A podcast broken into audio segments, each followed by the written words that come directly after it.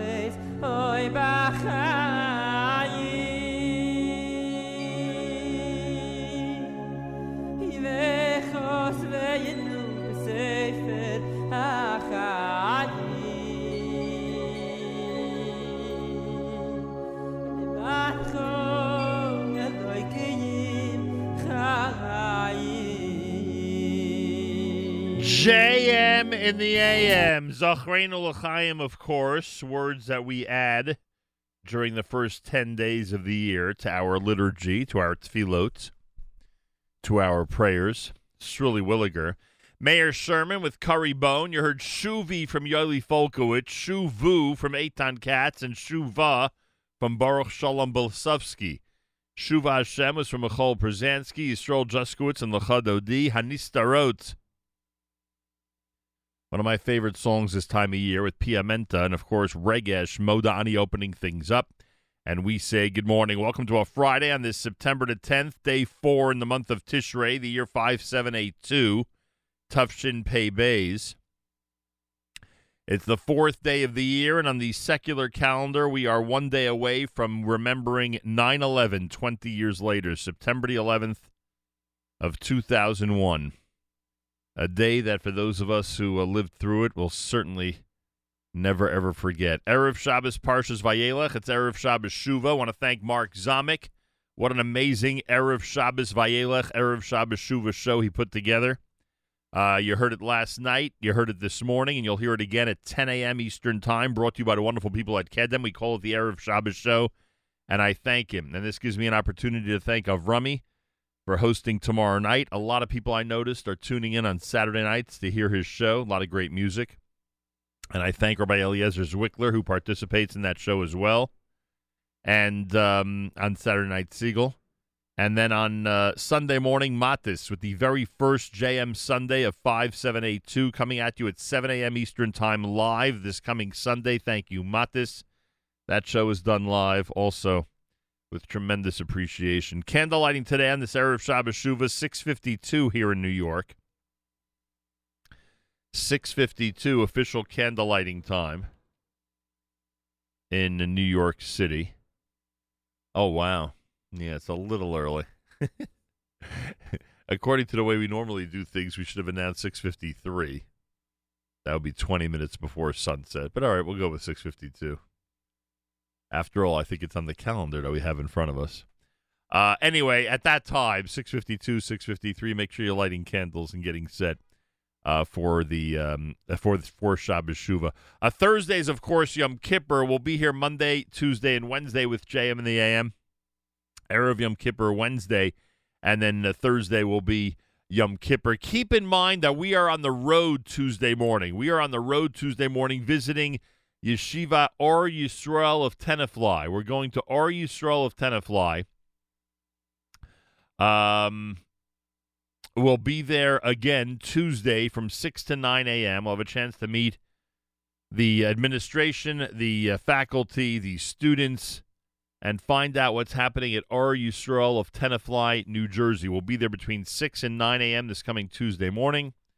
We are looking forward to um, being the guests of Rabbi Friedman, Rabbi Yablok, and again the entire staff and students of Or Yisrael, Tenafly, New Jersey. So I hope you'll tune in. Uh, the uh, the shows we do from uh, schools and yeshivas are always interesting and different. And this time of year, literally a couple of days before Yom Kippur, it should be a, a fascinating encounter. Or Yisrael of Tenafly, New Jersey is where we will be on Tuesday. Join us by tuning in to JM in the AM. Couple other things I wanted to mention. Uh, we've been encouraging people, and we'll have an opportunity later on this morning with Rabbi Wielgus. We've been encouraging people, uh, first of all, to get information about NCSY Great Adventure because they are going to be at Six Flags Thursday Chol Hamoed. Uh, NCSY again will be at Six Flags Thursday Chol Hamoed. All the information is at ncsygreatadventure.com, ncsygreatadventure.com. But there's something else I want you to know about that website. Uh, we have been encouraging people for years, every time uh, NCSY goes down to Six Flags, to to purchase tickets for poor families so that they can too enjoy a day at a place like Six Flags. And you know what it's like these days. Um, all kids need something to do during the spare time. Otherwise, it's not like in, when I was growing up when spare time was safe time. Spare time these days is not safe time. So um, this year we've been asking um, that you pay careful attention to and think specifically of single parents and their children who are in additionally tough situations uh, because of the, um, the status of being a single parent.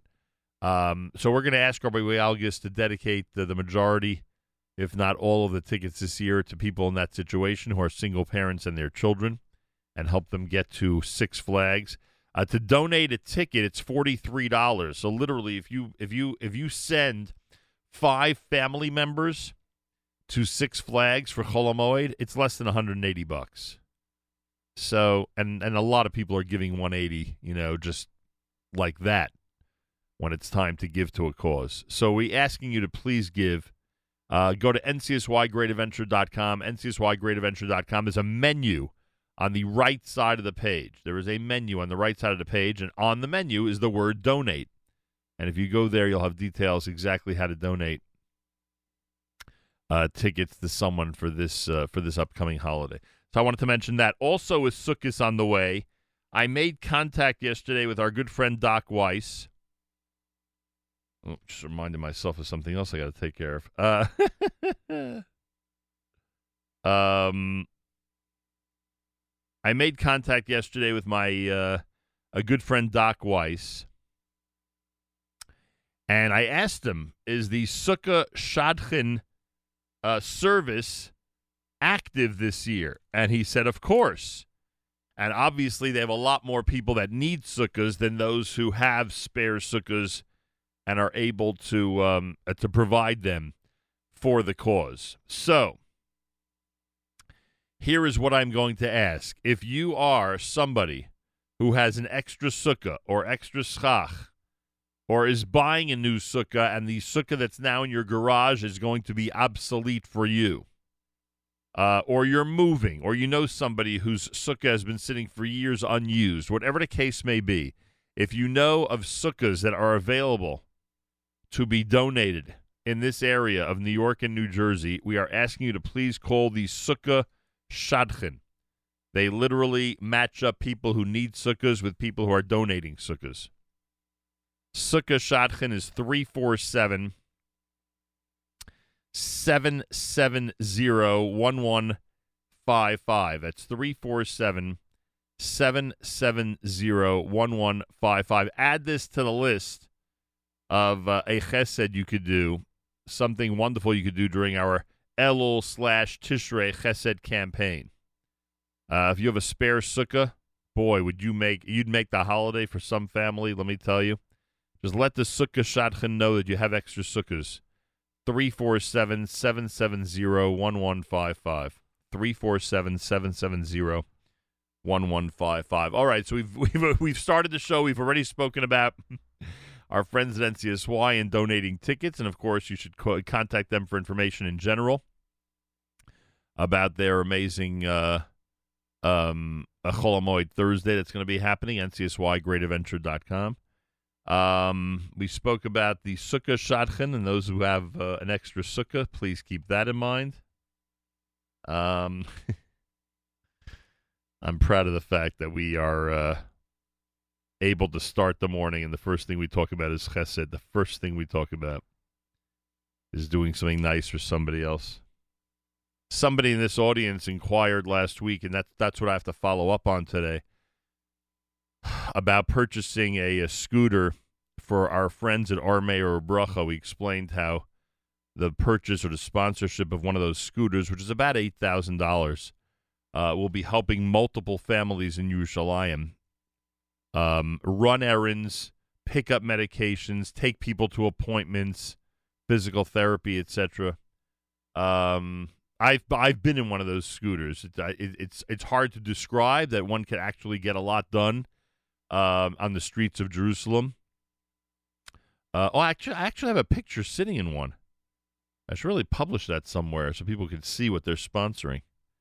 Anyway, uh, so someone expressed interest. I will again remind you if you want to help support an amazing organization that takes a, a, big chunk of time every single week to make sure that the poor people in Yerushalayim have food for Yontif. And you can imagine what they're going to be getting on, uh, uh, I assume, I wonder when they're going to be doing it. I guess they'll be doing it Tuesday, maybe, the day before Erev Yom Kippur but they're going to be distributing food for the Shabbos before Sukkot and then for the entire holiday of Sukkot. It's Ohr Meir uBracha. It's terror-victims.org.il. Terror-victims.org.il. Terror-victims.org.il. Again, just another cause that we feel is worthy, important, and one that uh, is worth exploring. Simple as that. Uh, by the way, our friends at Dirshu have posted the uh, video, Vision and Inspiration, which is a uh, really a, an amazing Yamim Noraim video. Great way to prepare for Yom Kippur. Uh, go to dirshucast.org. Dirshucast.org. Again, dirshucast.org.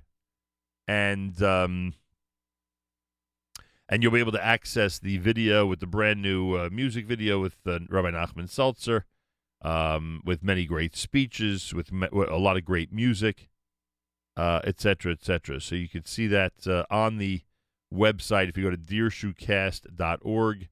Again, that's dirshucast.org. And I remind everybody, I remind everybody, we go to Or Yisrael of Tenafly. We are visiting Or Yisrael of Tenafly, New Jersey, this coming Tuesday between 6 and 9 a.m. Or Yisrael of Tenafly, New Jersey, this coming Tuesday between 6 and 9 a.m. JM AM hits the road. Make sure to join us. As I always say, these road shows are always fun, interesting, different, and you never know what may happen. So make sure to tune in. Candlelighting 652 on this Erev Shabbos Shuva. You're listening to JM in the AM.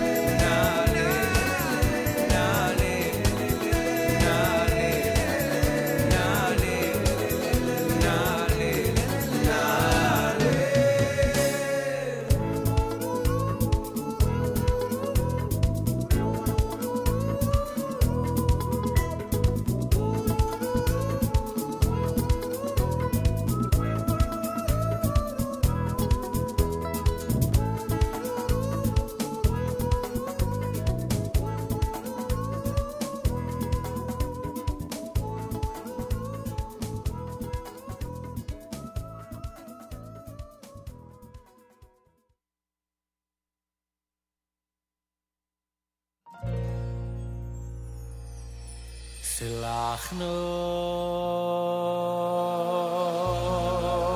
לבוינו voi no ma ze che go ho ide Ha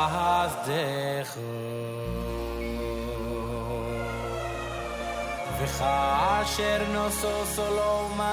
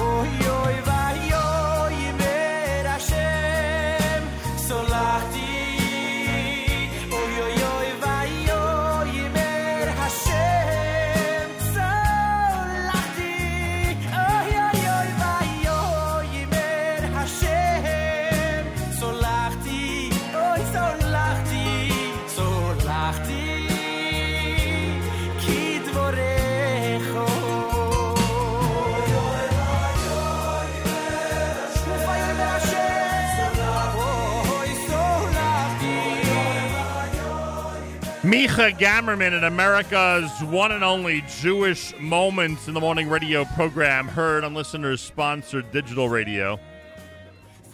Around the world, the web at NachumSegal.com and the Nachum Segal Network, and of course on the beloved NSN app. Galay Tal in the background to our news from Israel coming up. Yehuda Glantz had Yibaneh.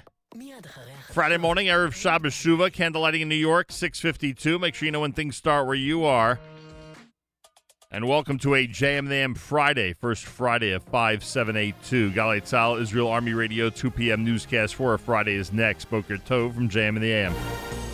גלי צה"ל השעה 2, שלום רב, באולפן גיא נובוטני עם מה שקורה עכשיו. המאבק בקורונה. חוקרי האוניברסיטה העברית בירושלים מעריכים, לאור הנתונים העדכניים, כי מקדם ההדבקה הנמוך נותן שולי ביטחון למניעת חידוש התפרצות התחלואה כתוצאה מפתיחת מערכת החינוך. עוד הם מעריכים כי עד אחרי סוכות הירידה במספר הנדבקים תהיה מספיק משמעותית, כך שהדבר יורגש גם בהקלה בעומסים במתחמי הבדיקות ובפחות מבודדים. כתבנו לענייני בריאות שי פרידמן מזכיר שבמהלך ראש השנה ירד מקדם ההדבקה מתחת לאחת, ומאז נרשמה בו ירידה נוספת, כך שכעת מספר הנדבקים היומי יורד. ממלא מקום שגריר ארצות הברית בישראל, מייקל רטני, הבהיר היום שארצו נשארה מחויבת לכך שאיראן לעולם לא תחזיק בנשק גרעיני. רטני אמר בכנס המכון למדיניות נגד טרור באוניברסיטת רייכמן, הנשיא ביידן התייחס לכך בביקורו האחרון של ראש הממשלה בנט בבית הלבן, והבהיר שאנחנו מחויבים לעבוד עם ישראל כדי להילחם באיום הזה. נמשיך לעבוד יחד כדי לקדם ולחזק את הביטחון באזור. כך ממלא מקום שגריר ארצות הברית, מדבריו הביאה כתבתנו המדינית מוריה אסרף וולברג. בעקבות המתיחות בין המדינות, נשיא אוקראינה, וולודומיר זלנסקי, אומר היום כי האפשרות של מלחמה עם רוסיה נמצאת על הפרק. עם זאת, זלנסקי הבהיר שמדובר בצעד הגרוע ביותר, ושהוא מעוניין בפגישה עם נשיא רוסיה פוטין. נשיא אוקראינה ציין גם שיש לארצו יחסים טובים מבעבר עם ארצות הברית, ולגבי האפשרות של הצטרפות לברית נאט"ו, אמר שעדיין לא קיבל על כך הודעה ברורה מהמדינות החברות בברית הצבאית. לקראת אירועי הזיכרון שיערכו מחר בארצות הברית לציון 20 שנה לפיגועי 11 בספטמבר, נשיא המדינה יצחק הרצוג הבהיר היום שישראל תמיד תעמוד לצד בת בריתה. הנשיא הרצוג כתב בחשבון הטוויטר שלו, כאומות שוחרות שלום נעשה הכל כדי שהמחויבות המשותפת שלנו להגנה על החיים והחירות תתגבר ותנצח את כל אלה שמנסים להפעיל טרור זוועתי כלפי אומותינו. כך הנשיא הרצוג, מדבריו הביא כתבנו יניר קוזין. תחזית מזג האוויר מעונן חלקית, הטמפרטורות תרדנה במידה ניכרת, בעיקר בהרים ובפנים הארץ, ותורגש הקלה בעומס החום. מחר תחול ירידה קלה נוספת של הטמפרטורות, והן תהיינה נמוכות מהרגיל לעונה בהרים ובפנים הארץ. בשעות הבוקר ייתכן טפטוף עד גשם מקומי קל, בעיקר בצפון הארץ ולאורך מישור החוף. אלה החדשות. cross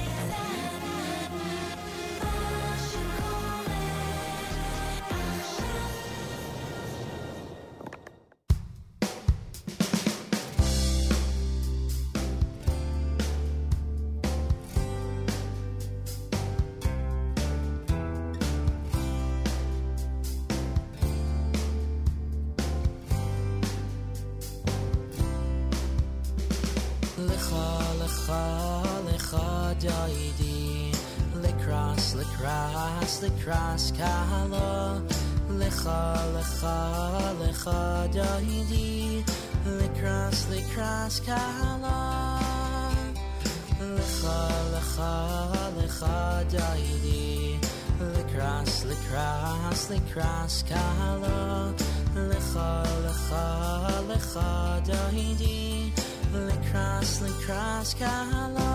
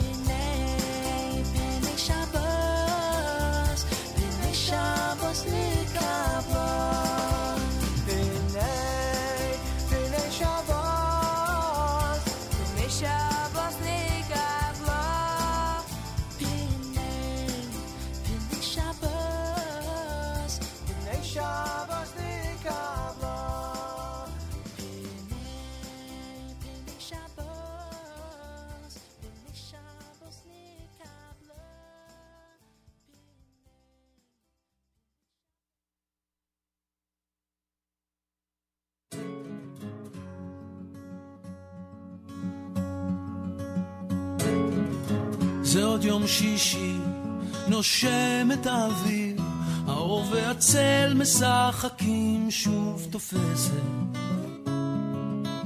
השולחן ערוך, תמונות ילדות על הקיר, שיירות לבנות חוזרות מבית כנסת. והריח הזה ששורט לי את הלב, מתגנב, מתגנב, ופותח דלתות. אל אושר קטן, אל אותו שיר ישן, שעובר אצלנו במשך דורות. מתנות קטנות, מישהו שלח לי מתנות קטנות, רסיסים של כוונה, עיגולים של אמונה, מתנות קטנות, מישהו שלח הכוח לקבל את מה שאין, את מה שיש, מה עוד אפשר כבר לבקש.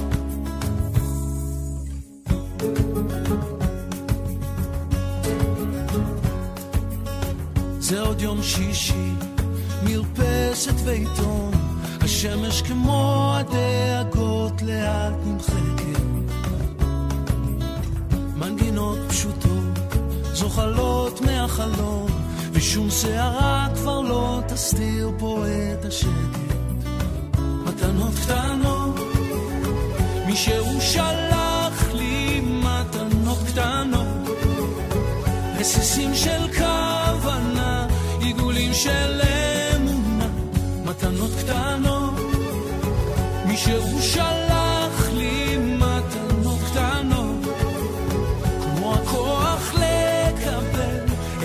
שאין, את מה שיש, מה עוד אפשר כבר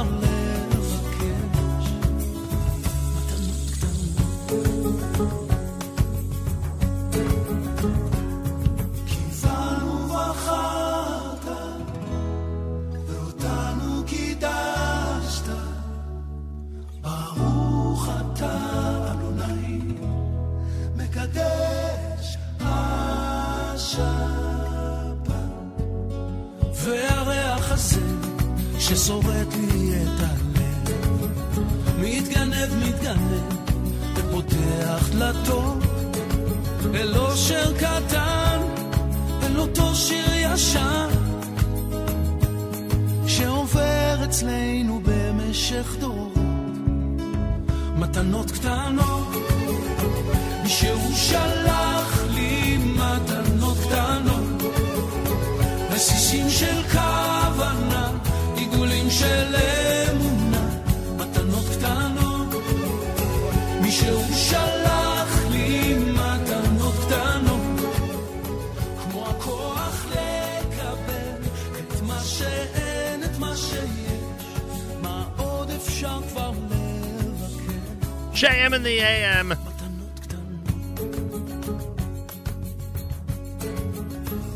Rami Kleinstein with uh, Matanot Ktanot. Before that, you heard the Zevi Kaufman and Lachad Odi. Uh, well, normally around now on Friday, we'd uh, present Harry Rothenberg with his uh, words about the Parsha of the week. What I'm assuming is that um, I'm assuming that Harry did not prepare anything specifically for this week's Parsha because, uh, like he did before Rosh Hashanah, he's going to be speaking, I assume, before Yom Kippur. So hopefully, uh, if that is released in the next couple of days, which I assume it will be, uh, we will feature him on Wednesday, Erev Yom Tov, here at JM in the AM. And I always uh, appreciate the fact that he makes his material available to us, at the, as he does for the entire world. And again, we anticipate, we assuming that uh, we are assuming that he will be uh, uh, presenting before Yom Kippur. Please God. Uh, JM and AM Friday on this Erev Shabbos Parshas Vayelech, Erev Shabbos Shuva with candlelighting at 652 in New York. Make sure you know when things start where you are. Uh, listener Chaya says, Boker Tov, Erev Shabbos Shuva, request Yisharivo Shir Avodah. Yeah, well, I'm sure we'll be doing that one again. Uh, probably more than once between now and Yom Kippur. Uh, listener Mensch says, Good Erev Shabbos Shuva from Oak Park, California. Can you play Micha Gamerman Solachti? Yeah, we got to that. Listener Tikva's out there. Thank you. Thanks to all the listeners for checking in on our app. Go to the NSN, Nachum Segal Network app for Android and iPhone and comment away. We always love when you do that. Makes doing the show even more fun, if that's humanly possible. Um, coming up at um, 9 a.m., excuse me, coming up at 10 a.m., it's the Erev Shabbos show with Mark Zamek, brought to you by the wonderful people at Kedem. That's going to be happening uh, at, at 10 o'clock Eastern Time. Our Erev Shabbos music mix is brought to you by the wonderful people at Kedem. Our final hour coming up at about um, uh, 5.45 p.m. Eastern Time is brought to you by the wonderful people at Kedem. Um, Saturday Night Segal tomorrow night starting at 9 with uh, Avrami and with Rabbi Eliezer Zwickler. And JM Sunday with Matis starts Sunday morning at 7 a.m. Eastern Time. Right here on NSN. And we're very proud of that. Um, this portion of NSN programming brought to you by our friends at A&H. A big salute, a big hello to the amazing people at Abeles and Heymann. Um, they have got uh, they have got you covered. Boy, did they boy did they have you covered for the uh, upcoming holiday. All the delicious corned beef and pastrami, all the great salami and hot dogs. They've got it all. Uh, a lot of people like to grill on Sukkot. Yeah, a lot of very big thing there, grilling on Sukkot. So they've got you covered. Uh, check it out. Go to your local kosher supermarket. Go to uh, any of the stores that carry um, A and H products, and get ready to enjoy a wonderful yuntiv. And don't forget, at kosherdogs.net, you can save ten percent with promo code radio. Kosherdogs.net, you can save ten percent with promo code radio. Check it out and enjoy. Speaking of promo code, all of the material available for Sukkot and this time of year from Art Scroll is available with promo code radio at 15% off. That's 15% off with promo code radio. Thank you to our friends at artscroll.com. Um, not only do you get the discount, you also get the uh, free shipping as well. So again, go to artscroll.com. Always use promo code radio. Our friends at Gaia Coffee uh, learned that lesson. They offered an amazing discount, 15% off on their incredible variety of coffee brew bags, which are perfect for Yuntif, by the way. Perfect for Yuntif. I mean, those of you who are making plans for uh, Sukkot and Shmini Atzeres, make sure you have some uh, Gaia coffee brew bags at the ready. Nothing like having a fresh brewed cup of coffee, and all you have to do is toss a uh, coffee bag into your into your large uh, mug of hot water. Uh, and by the way, same thing, fifteen percent off right now if you order it for Yunta, fifteen percent off with promo code radio. Go to GaiaCoffee.com, G A I A Coffee.com, G A I A Coffee.com. Order your Gaia coffee, 15% off with promo code radio. G A I A coffee.com. We mentioned that the Sukkah Shadchan is back in business. I mean, I think he's always been in business, but we found we found out that he's as active as ever. Let's put it that way. Trying to match people up with uh, who need sukkahs with those who have extra sukkahs. You may be switching to a new one. You may be moving out, cleaning your garage, whatever reason you have a sukkah, no problem. It's great. Just let's get it to the person who needs it for Yuntif. Uh, so that's where the sukkah shadchan comes in. He has a list of people who need sukkahs. He now needs sukkahs to give to them.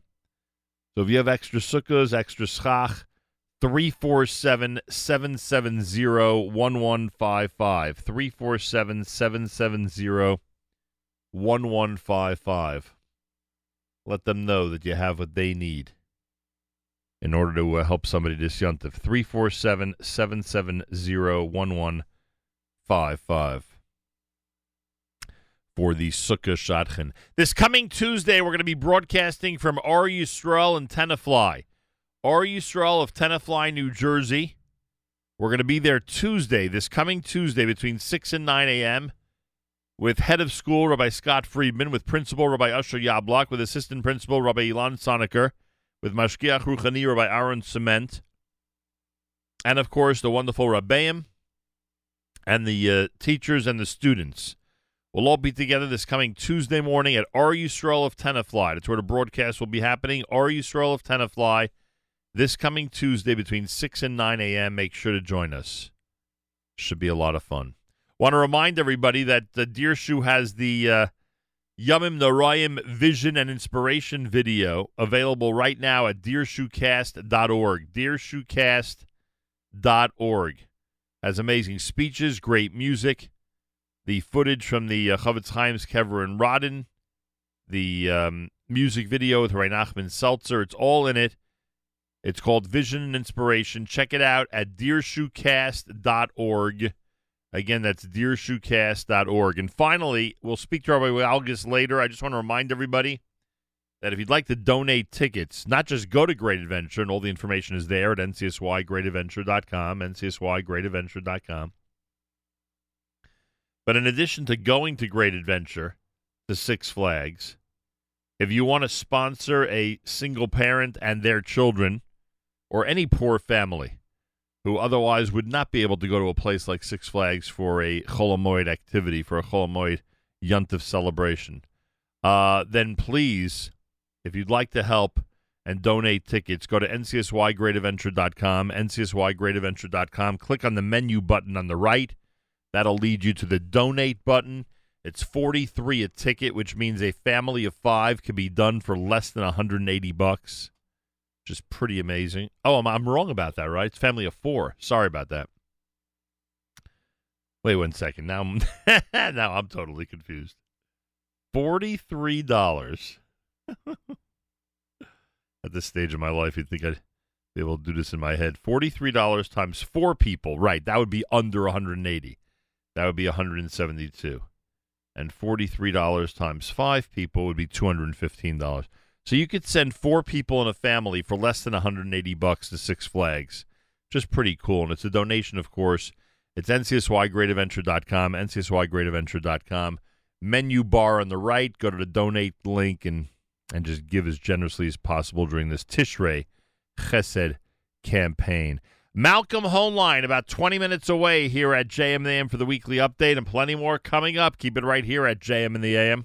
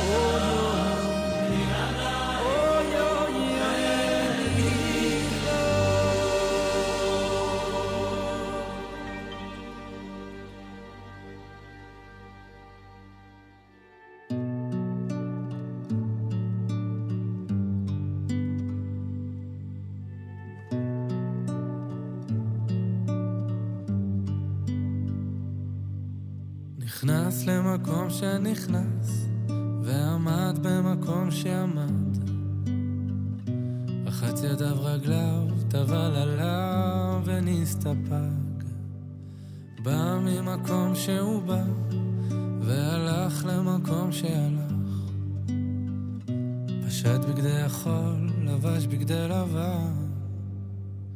וכך היה אומר אנא השם, כפר לחטאים, לעוונות ולפשעים, שחטאתי לפניך, אני וביתי. ואם אדם היה יכול לזכור את הפגמים, את החסרונות, את כל הפשעים, את כל העוונות, בטח כך היה מונה אחת, אחת ואחת, אחת ושתיים, אחת ושלוש, אחת וארבע, אחת וחמש. ישר היה מתייאש, כי לא יכול היה לשאת את המרירות החטא, את הבושה, את הפספוס, את ההפסד. בכהנים והעם העומדים באזהרה, כשהיו שומעים את שם השם המפורש יוצא מפי. כהן גדול היו קוראים משתחווים ונופלים על פניהם. ברוך שם כבוד מלכותו לעולם ועד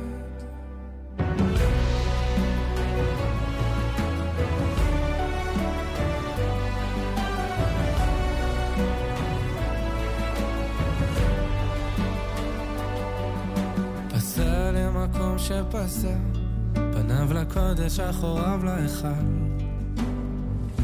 ללא רבב היו שווים פיו ומעשיו. בא ממקום שהוא בא, והלך למקום שהלך. פשט בגדי לבן, לבש בגדי זהב. וכך היה אומר אנא השם, כפר לחטאים, לעוונות ולפשעים, שחטאתי לפניך אני וביתי. ואם אדם היה יכול לזכור את החסדים, את הטובות, את כל הרחמים, את כל הישועות, בטח כך היה מונה אחת, אחת ואחת, אחת ושתיים, אחת מאלף, אלפי אלפים, ורוב ריבי רבבות, ניסים נפלאות שעשית עמנו, ימים ולילות, והכהנים והעם העומדים באזהרה, כשהיו שומעים את שם השם, המפורש יוצא מפי כהן גדול היו קוראים משתחווים ונופלים על פניהם ברוך שם כבוד מלכותו לעולם ועד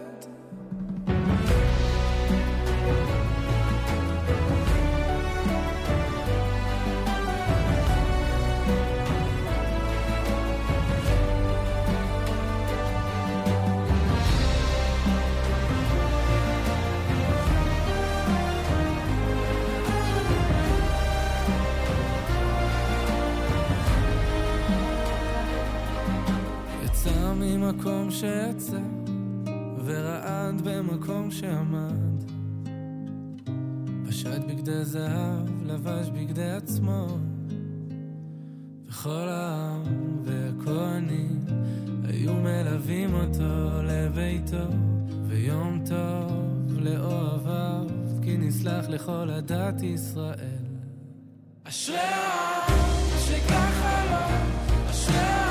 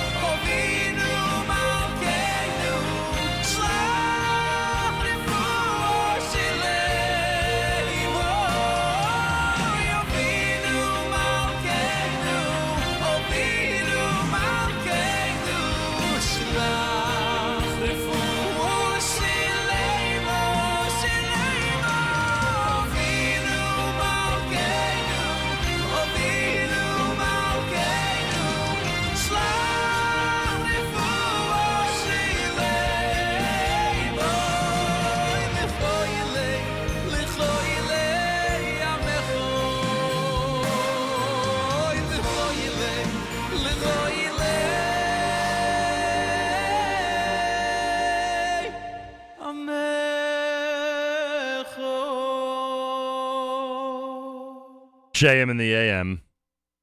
Benny Friedman, Avinu Malkenu from the uh, Chizuk Project. It's quite a song as we pray for those who are ill and um, say Avinu Malkenu with tremendous intensity this time of year. Uh, before that, Yishai Ribo's Seder Avodah, Bus Shabbos done by Yaakov Shweki. JM in the AM, good morning. Feel free to comment on our app. Go to the NSN, Nachum Segal Network app for Android and iPhone and comment away. Uh, J.A. Morris says, just discovered Abba Yakar by Yisha Lapidot. Yeah, did we play that? I think we played it. Uh, not today, I mean in general.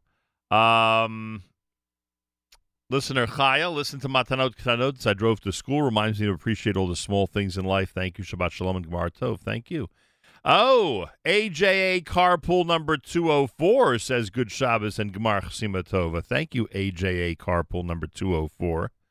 Hope everyone's doing well down there in Georgia, in the Peach State. How are our friends at the Spicy Peach? Send regards next time you're in there. um.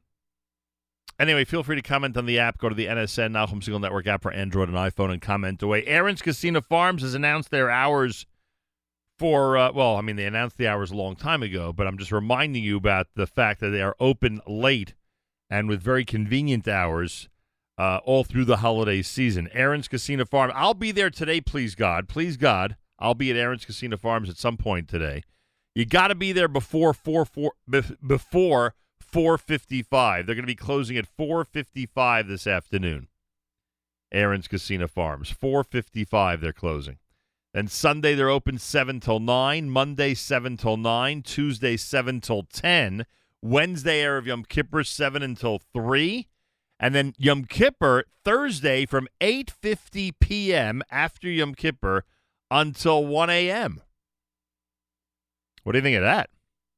Pretty good. I must say that's pretty good. Uh, Aaron's Kissena Farms, they've got it all. They literally have it all.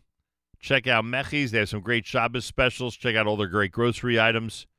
Check out uh, Ossie's Fish Department, the Nut Factory, their great bakery. I mean, they've got it all, literally, uh, at Aaron's Kissena Farm. So check it out today and enjoy. And maybe I'll see you there. Yeah, maybe you'll see, maybe you'll see that when I say I'm going to Aaron's, I mean it. I mean it. Um, told you about our uh, upcoming trip to Tenafly, New Jersey. We'll be broadcasting this coming Tuesday, please God, from Or Yisrael of Tenafly. Or Yisrael of Tenafly is we where we will be, please God, this coming Tuesday morning between 6 and 9 a.m. Join us for yet another great road show. Or Yisrael of Tenafly this coming Tuesday right here at JM in the AM. Uh, our friends at Dirshu have posted a vision inspiration video to help you prepare for Yom Kippur. Go to dirshucast.org, dirshucast.org for information. It's there. It's watchable and it's uh, very inspiring. NCSYGreatAdventure.com, NCSYGreatAdventure.com for tickets for Thursday at Six Flags. NCSYGreatAdventure.com again for your Six Flags tickets. Um, NCSYGreatAdventure.com. And don't forget, if you go to the menu on the right side of the page, you'll find a donate button. Donate tickets for underprivileged kids. Donate tickets for families that can't afford to go to Six Flags, especially single parents and their children. Go to ncsygreatadventure.com. The menu's on the right. The donate button is there. Do your best to participate in a campaign that every time NCSY goes down to Six Flags, we try to get as many people as possible who, who just can't afford it to be able to go down as well. To enjoy a great adventure, enjoy Six Flags. And there you have it. Weekly update, Malcolm Hoenlein. Plenty more, all coming up if you keep it here at JM in the AM.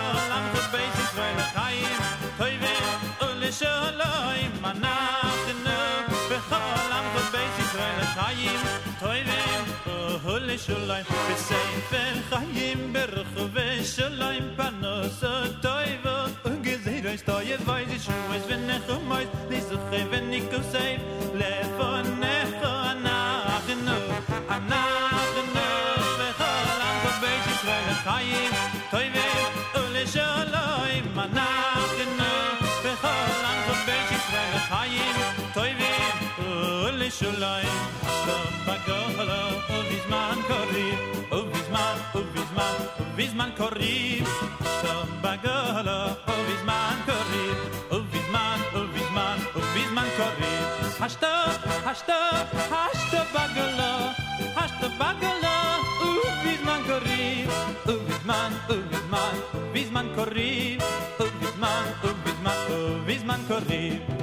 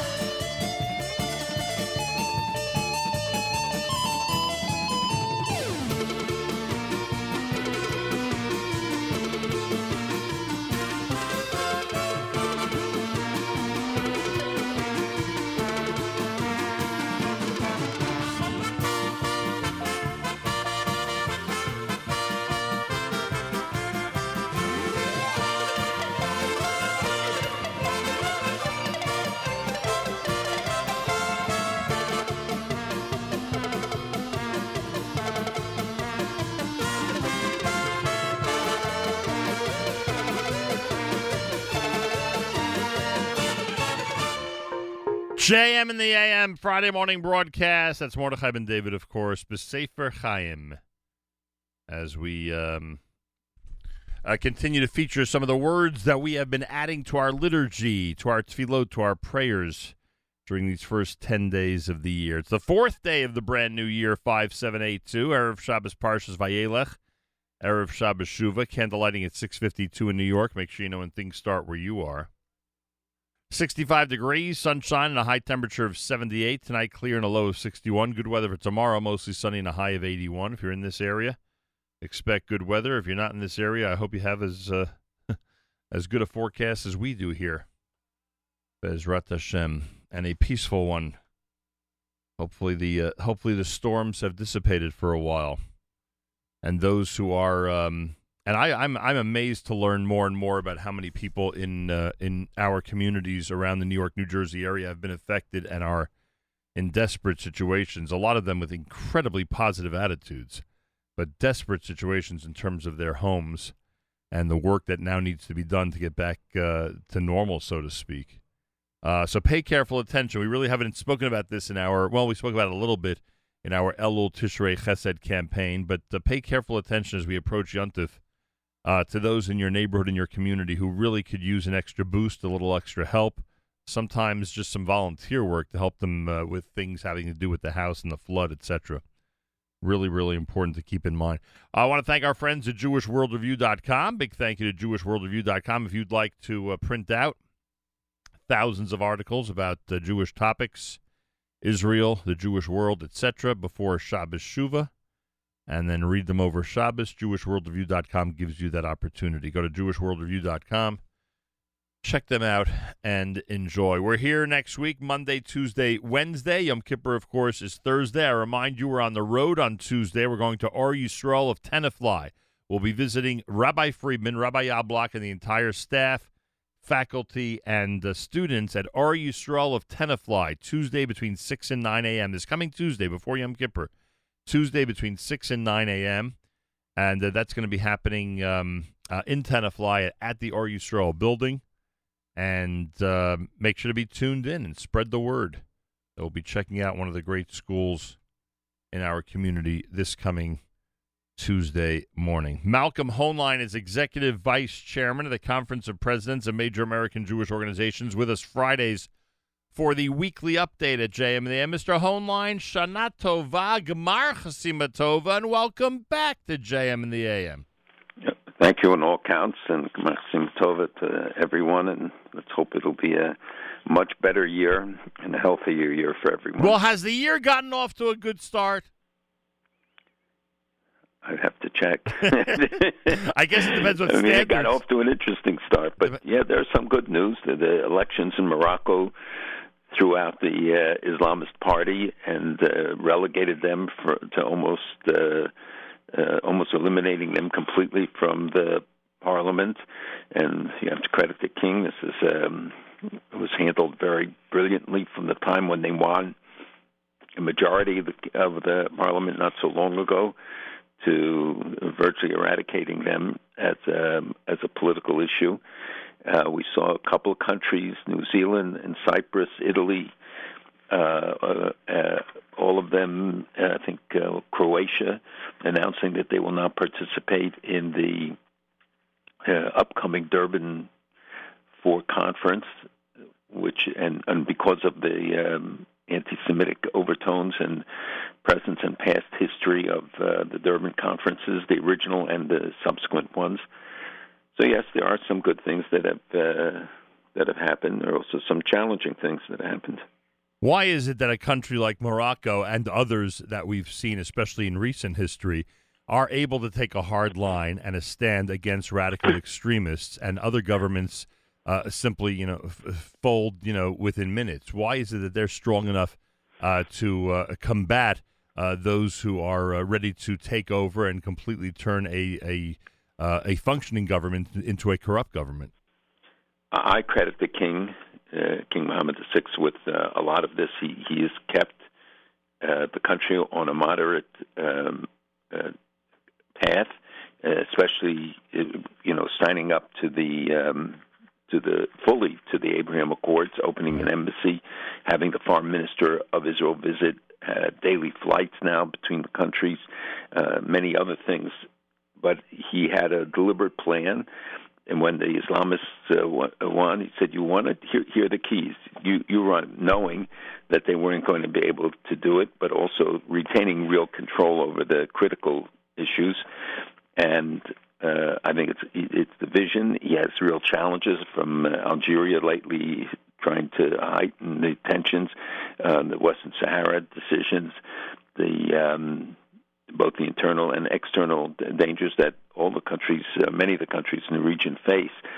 But you know, if the West shows support for them, that's all they want is to, is to get that nod of support, uh, and they're ready to do courageous things. As are some of the other uh, countries we see saw conferences and events uh, over the weeks. You know, with the uh, not only formal presence of of officials from the UAE, from other countries in Israel, uh, but planning uh, and working towards the the future.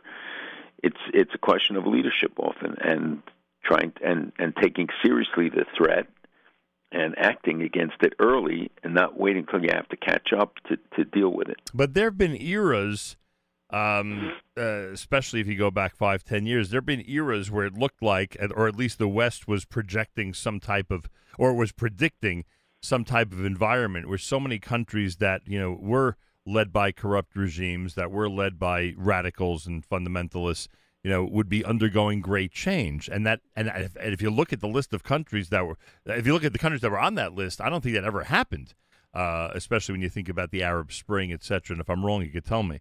Uh, and I'm, I'm just wondering why you never see success among those lists of countries. You never see them able to withstand the fundamentalists and radicals and and and run a a non corrupt uh, a, a country to the benefit of its citizens. And it's just funny to see that you know some of them have either the power or the uh, or the brilliance to be able to pull it off. Well, first of all, there, there are long historical roots. There are many issues when you take the countries of uh, Central Asia, the Muslim countries there, Azerbaijan, Uzbekistan, Kazakhstan. Even though many of them have uh, what you would call very limited democracies um, uh, with uh, you know leadership, the controlled uh, leadership. But the fact is that they have 2,000 years of history of tolerance. You have uh, uncertainty towards the Jews.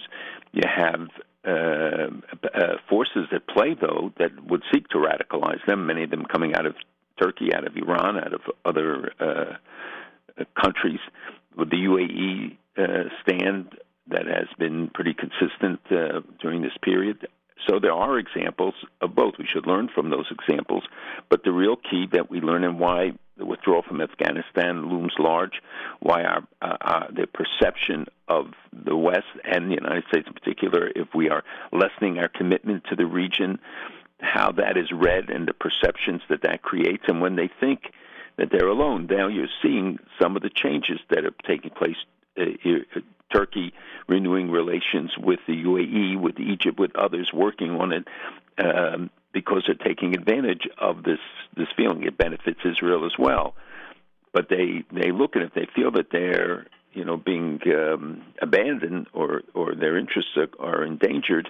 Then they look for sources of support. Russia is trying to fill the void uh, as well in countries and and building ties, and others take advantage. Iran quadrupling its stocks of enriched uranium, and I'm sure we'll talk about it, but and all the other steps it has, uh, enriching it at, at uh, 60% and, and with a stockpile that's far larger than what was allowed.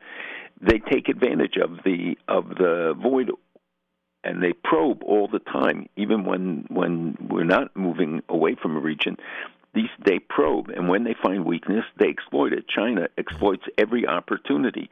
It's not in the interest of the people countries they deal with. It is for their own interest, where they're building the Belt and Road and expanding their their outreach for uh, energy, oil, and from any source, but also quietly expanding their sphere of influence as well. So it's it there's a multiple layered dy- dynamic to relationships, especially in an area as complex as the Middle East and the larger region. And in Israel, and with Israel, it's uh, I mean, it's so heartwarming to see with this visit to Russia, and I think you'd say the same thing about the um, high level visit to the United States. All they keep saying is, if there's trouble anywhere, Syria, Iran, etc., we will take care of it ourselves. Because the less they de- demonstrate the need for reliance on other countries, the the stronger they are perceived, and in reality, the stronger they are.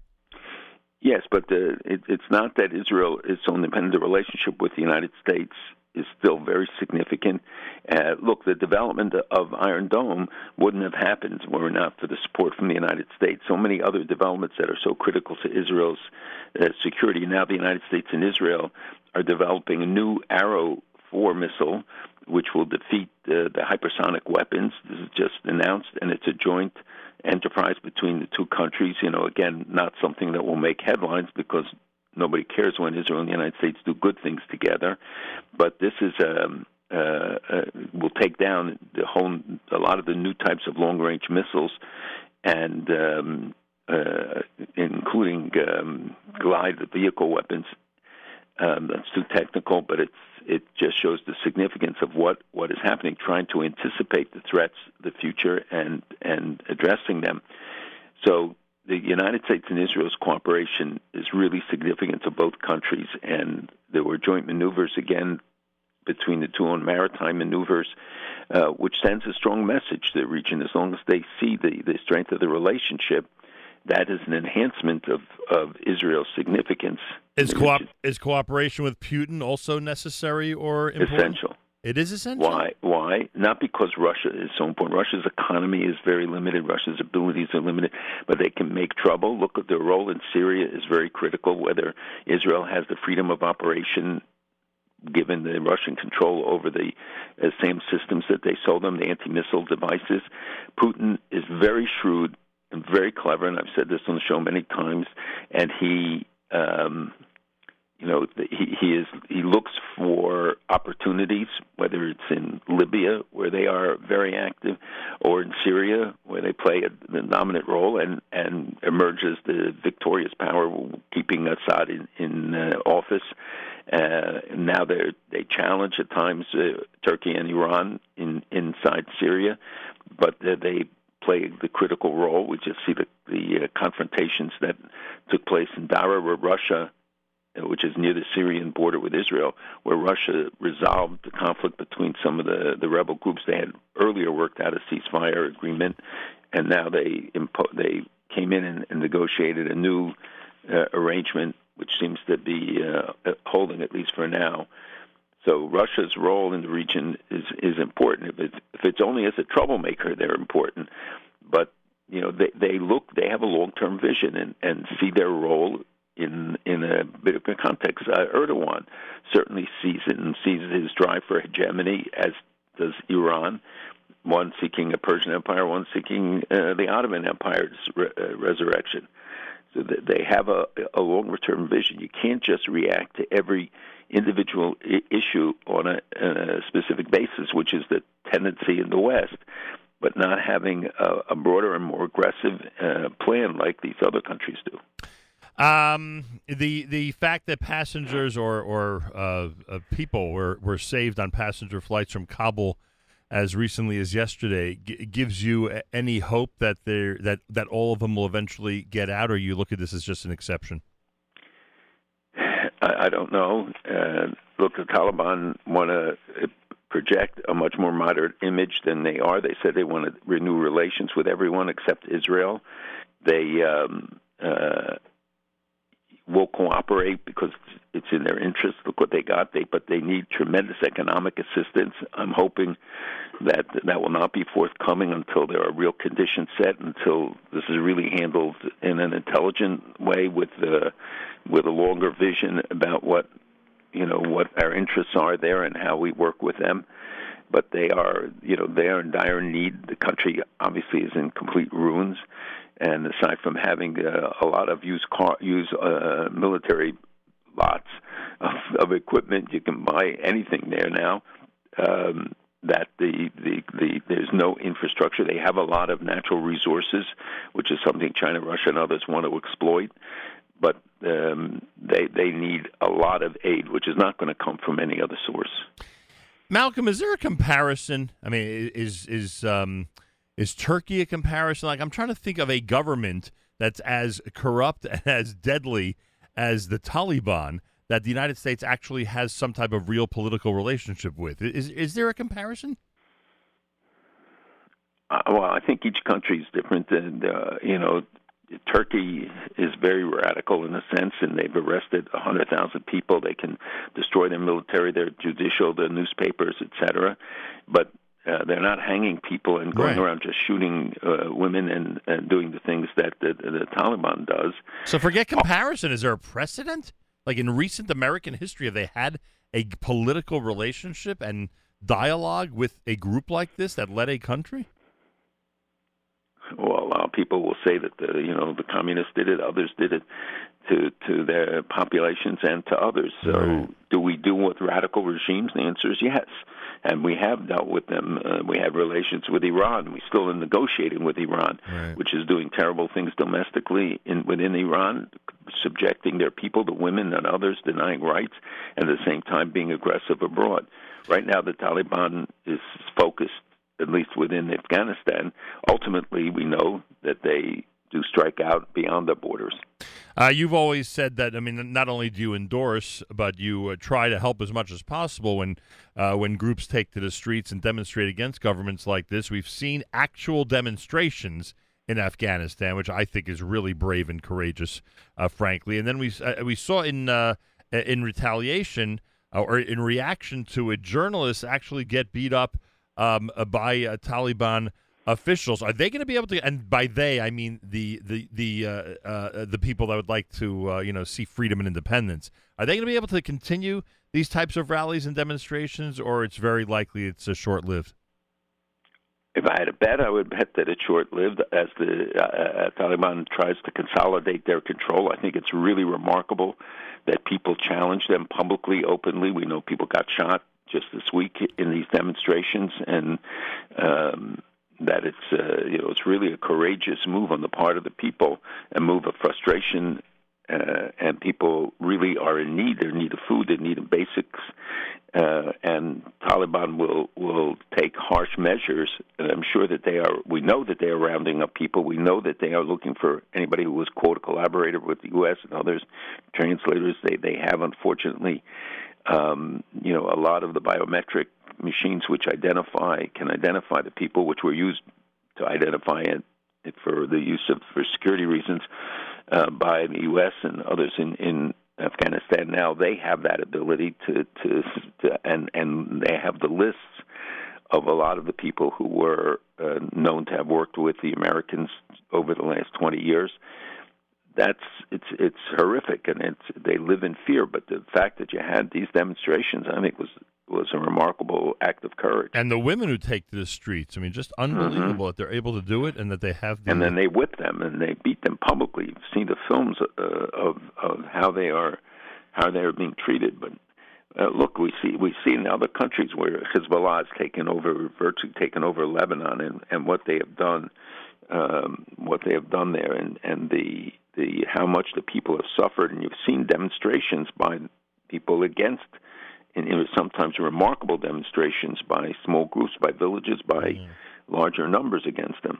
It's remarkable to me that there aren't more groups in the United States, and I'm not saying this tongue in cheek. I know a lot of people, you know, are sarcastic when they say this, but I, I would think that more groups in the United States, especially based on modern history, uh, would be uh, taking to the streets and making a much, much bigger issue of this politically in Washington, et cetera, about the safety, especially for the women and children in Afghanistan. But it doesn't seem like it. It's just not, even even with the the crazy way the United States left and the way they abandoned people there, it just really hasn't inspired enough people to literally take to the streets and get passionate about it. I think that's true. People don't know where Afghanistan is. They don't understand Right. its strategic importance. You know, it's it is uh, almost like a cartoon place that people are not sure of the reality of it. But you know that IsraAID and other groups are there trying to help people get out and to facilitate their exit. Yeah, and some of the U.S. veterans who have who have uh, formed groups to get people out. Just amazing. It's America's one and only Jewish Moments in the Morning radio program, heard on listener-sponsored digital radio. Around the world, the web at NachumSegal.com and the Nachum Segal Network, and of course, on the beloved NSN app. What do you think of the national vaccine mandate from the President of the United States yesterday? Uh, I, I don't know enough about the science and everything behind it, but um, it's a you know the, the, it will evoke more reaction, which always concerns me because radical groups take advantage of it and they've used it, the whole COVID thing to to expand the anti-Semitic um, libels and uh, attributions here and in Europe and elsewhere. So uh, I'm always concerned for those manifestations, and uh, I hope people w- will be responsible and they should take the the vaccine when they can, um, unless you know they have medical or other reasons not to. Uh, and in Israel, as we see, not much change over the last week, right? We still they're starting school, and the numbers are still, unfortunately, one of the highest in the in the country in the But uh, they're world. coming down. They have come down Oh, over the they days, Oh, um, and and they're working hard to contain it uh, and control it.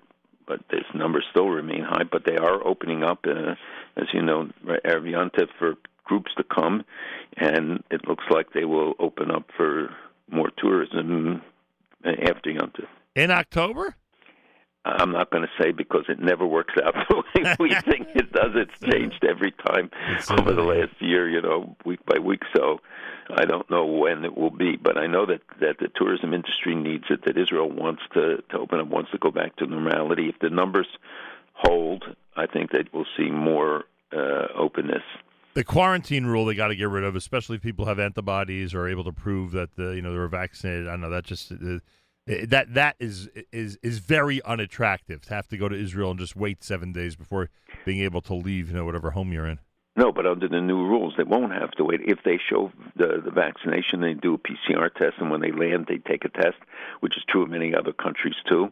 Um, they will not have to be in uh, in quarantine. They just have to wait till they get the results, which can be you know one the first night they're there. That would be pretty amazing. Um, what do we know about the situation with the prisoner escape from Gilboa, which is in the northern part of Israel? Uh, I mean, i the country's practically you know on high alert because it is now? Absolutely, it's a, it's a, an extremely dangerous situation because we know that two um, reportedly made it into Jordan, and four uh, to Jenin, which is ten miles away, and from which many of them came. The, there's a very intensive uh, manhunt going on uh, already now, almost a week. Um, this was a high security prison, and there were failures, uh, many failures that will have to be examined and, and explored about the both the construction of the building, which had this underground that was built on pillars, so that there was this area underground where they could work and dig their way out uh, beyond the wall, and whoever was in charge was asleep uh, as they exited. It, it looks too concocted, uh, so people will obviously start making accusations that um, there was some deal or whatever. But right now, the important thing is, is they be caught. Uh, these are all people with multiple life sentences, people who had uh, who who were guilty of the terrorist uh, activities. Uh, five uh, uh, are former Islamic Jihad terror, and the sixth uh, group, and the sixth is um, a former, really notorious Fatah terror chief. And um, now you have demonstrations, first of all, within the prisons, and there have been a lot of uh, prisoners moved from the north to the south, spreading them out. Um, one of the prisoners just the day before asked to be put in the same block with the same cell with the other five, and he was given permission. Um, and uh, there were rioters in in various places in the Ramallah district and in other places, and even live fire had to be used against them uh, because these demonstrations got out of hand. And there was also at the Damascus Gate and other places demonstrations of solidarity. There are people who've expressed fear that this will start another intifada because remember the others started with some of the prisoners uh, as well. But I don't think that that is Israel's taking the steps to prevent that but the manhunt is the important part in getting them before they carry out some sort of a terrorist attack. If the majority of the uh, of the towns to the east and to the north of the prison are Arab towns, I mean, Israeli security officials need a tremendous amount of cooperation. I would assume from from from Arab or Palestinian officers, right? I mean, or uh, can they do this themselves? Well, they're doing it themselves. Uh, although obviously the communities in that area need to be need to reject these people when if they come back. The, but the opposite has happened. We know that they were supplied with weapons and change of clothes. Everything was was arranged. They got into a mosque where they showered and and changed their clothes, and um, uh, in Jenin, and they uh, are still all on the loose. Now, some are believed to be um, um, in in uh, still in Jenin, uh, but there were arrests of two of the brothers of uh, Mahmoud Arda, who was considered the mastermind of the escape, and several other uh, family members of. Um, uh, some of the people were of the of the escapees were taken into custody. Mm, interesting. Um, why has this Israeli government lasted? what is it still the anti-Netanyahu uh, glue that's keeping this thing together, or were we past that already? No, it's the fear of an election is still a very strong motivation. I think that they are walking on eggshells not to take up issues that would divide or break up the uh, coalition. I think they, you know, they still only passed the first vote of the budget. They need two more votes, and uh, they did pass by a big margin. So they're feeling somewhat more confident. And as you see, they're traveling around the world. The Prime Minister Lapid was in. Yeah. Um, I mean, where are all the where are all the threats of votes of no confidence that we're used to? uh, well, until they really feel that they have a majority that's not going to. Right now, they've been able to withstand the uh, those threats. Uh, whether it will last, nobody knows right now. The, you know, it's a it's a fractious group, and you have to see when the first issue. One of the issues is, for instance, the the consulate moving the cons- U.S. consulate in Jerusalem. Uh, would be a, an issue that could be very divisive within the government, and I'm sure they, you know, appeal to the United States not to to move that. That would be uh, it would be very destabilized for the the government itself um, were that to happen. Um, I mean, there are other issues when you really come down to the test that we'll we'll have to see what happens. But um, right now, they've been able to to keep it together. I would assume this whole prisoner escape situation is going to end up, if God forbid it uh, drags on, could also end up being, uh, uh, you know, laid at the feet of the prime minister. Well, yeah, yeah. Although this is a situation, obviously, that's been in existence for some time, and but yes, it could be uh, not at the prime minister, but certainly at the government, and Right. I'm sure that some heads will have to roll about the fact that people literally were asleep at the switch and didn't uh, catch what um, what was what was taking place. Yeah.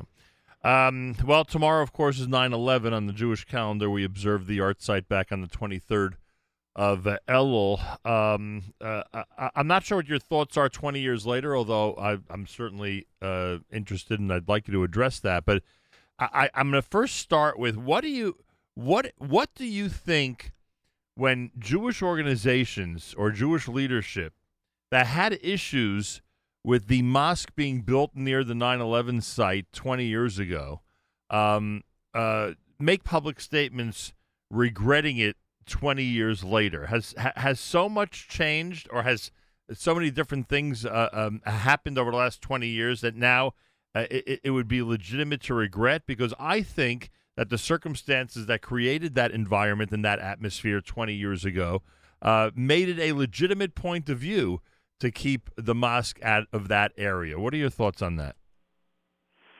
Well, it's a different leadership of that organization that than that took the position earlier, and uh, I don't know what motivated that particular statement, but I think um, uh, overall, I don't know how much we have learned from the le- the lessons of the events of 20 years ago. Are we really more on the alert? Are we not still vulnerable to the threats of terrorist entities like the Taliban, but more importantly, the Iranian network. Look at our inability to really forge a, a truly united front against Iran, even though they're doing now, uh, you know, more aggressive things and, and behavior. I mean, and the report that came out of the IAEA this week.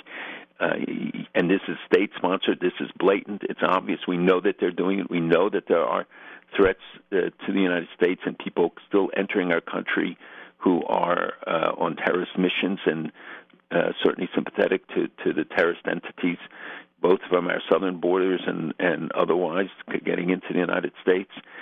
So that uh, the question that you pose is really an important one. What have we learned? Obviously, people today believe that it can happen. They didn't believe it perhaps 20 years ago, and I can tell you from reactions to when I would be warning about it was incredulous, you know, and uh, today people understand that these things can happen. I think people's sensitivity, certainly in the Jewish community, to the growth of the radical movements and extremist movements, anti-Semitism, is um, a reflection of the seriousness with which we recognize now that a lot of these threats are will, will can be carried out, will be carried out if we don't take a really strong stand and stand up against them. It's not that you can eradicate them; it's that you can contain them. You can lock them, push them back under the rocks, whether they're the terrorists or the anti-Semites.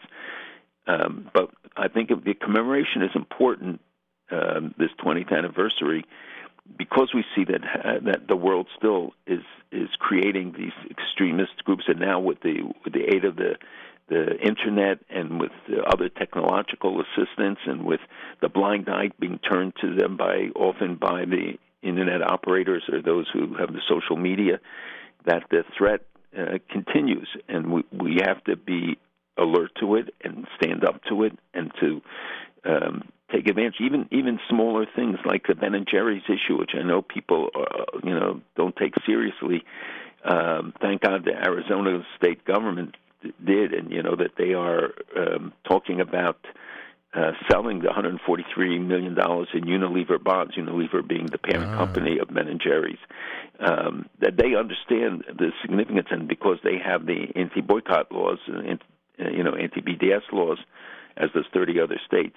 I cite it only because people take that and dismiss it. Yet, in fact, if allowed to go unchecked, it becomes then others will replicate it, others will will take advantage of it. And we have to show them that we're going to have to do what the King of Morocco did, and that is to, to deliver a crushing blow to them politically and to do it intelligently. You can win the people. Has Unilever responded to that? Unilever did not respond to the Arizona um, decision of the Arizona State Treasurer uh, Kimberly Yee yet, um, but she's already selling it, and uh, the the um, yeah, obviously the you know that they realize that this is not just one uh, Yeah. this one state is just the beginning because many other states have the same laws or similar laws. Not all have governments. It depends on the state government's willingness to take the measures and why again having people express themselves in New York and others should be doing the same thing. Yeah. No That's question. real leverage, and that really does make a difference when when uh, they see it and when they you know we stand up to it. The fact that now 16 state countries said they're boycotting the the um, Durban conference, that we undermine the significance of it, that we can you know discredit it, and hopefully many other countries will will join that as well very important and and it's true on the local level and getting people to to stand up against you know the the democratic socialists in New York winning so many seats with this anti-Israel agenda and anti, even anti-Semitic agenda. Some say that the the um the imperative is on each of us to to act within the context and the, and the influence that we have. And we have but we have to be ready to to act on it. No question about it. I take this opportunity to wish you a Gemar Simatova, an easy fast. We will speak, please God, the day after Yom Kippur. And uh, look, Malcolm, uh, thousands and thousands of um, of uh, uh, community representatives will be appealing on behalf of all of us uh, to God this coming Wednesday night and Thursday uh, for a great year ahead and one of real peace and prosperity for the people of Israel. Let's hope those prayers come true.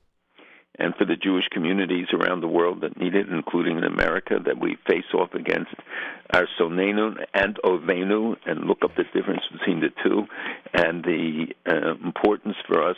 You know, we don't pray for ourselves, we pray in the plural for everyone Yep. and for all Jews and even for, for non Jews. You know, R- Rabbi Soloveitchik once said that if the non Jews knew how much we pray for them now and over Sukkot in particular, he said they would buy the machzorim for us. and Always an angle.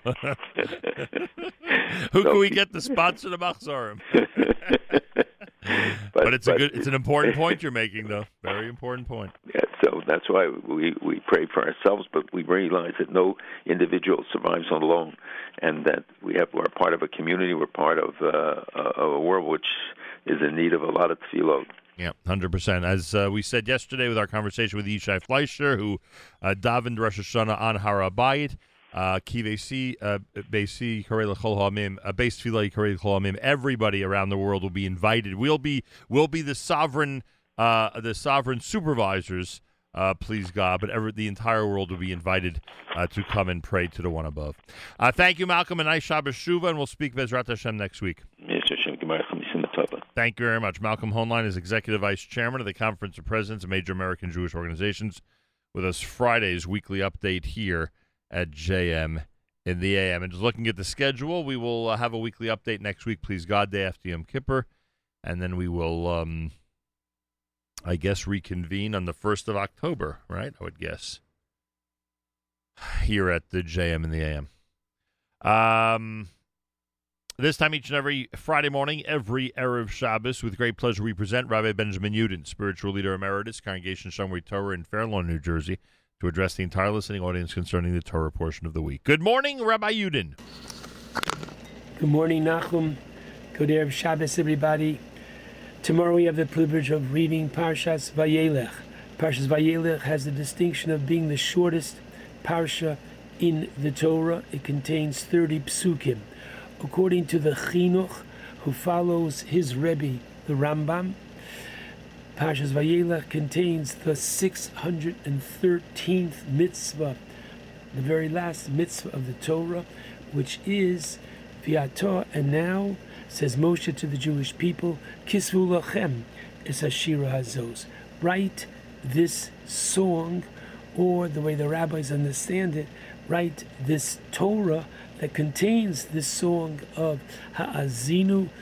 The mitzvah is to write, or the commission, the writing of a Sefer Torah. to have the great proliferation of Sifrei Torah. Number one, in yesteryear, people actually studied from the Sefer Torah.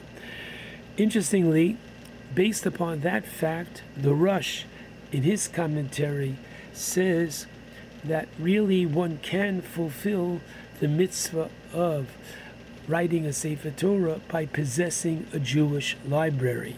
So, whereas most of us have not yet fulfilled the mitzvah in its literal sense of writing a Sefer Torah, but all of us could have and should have a Jewish library.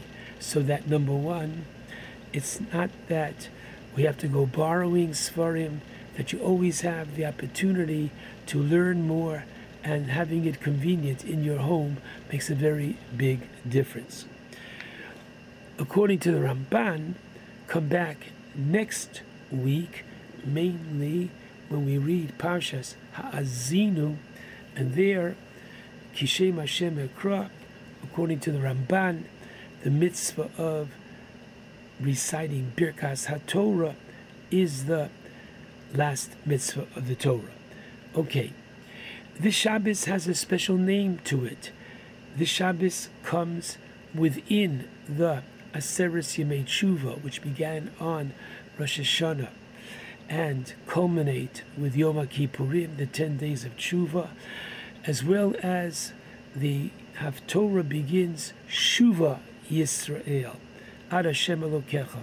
The Nabi Hosea charges the Jewish people to do Tshuva, and there is that very special Minhag Yisrael that the Rav in the community gives a special drasha on this Shabbos, urging, encouraging the people to do tshuva and either going through different aspects of tshuva or different aspects of Yom Kippurim.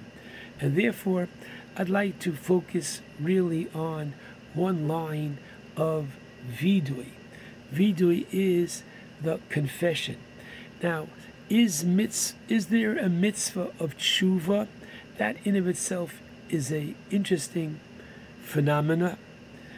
The uh, Minchas Chinuch wants to say that from the language of the Rambam at the beginning of Hilchos Tshuva, it's not really tshuva, which is the mitzvah repentance, but it is the vidui, the confession that one uh, recites, accompanying, or is the act of the act of the mitzvah of tshuva.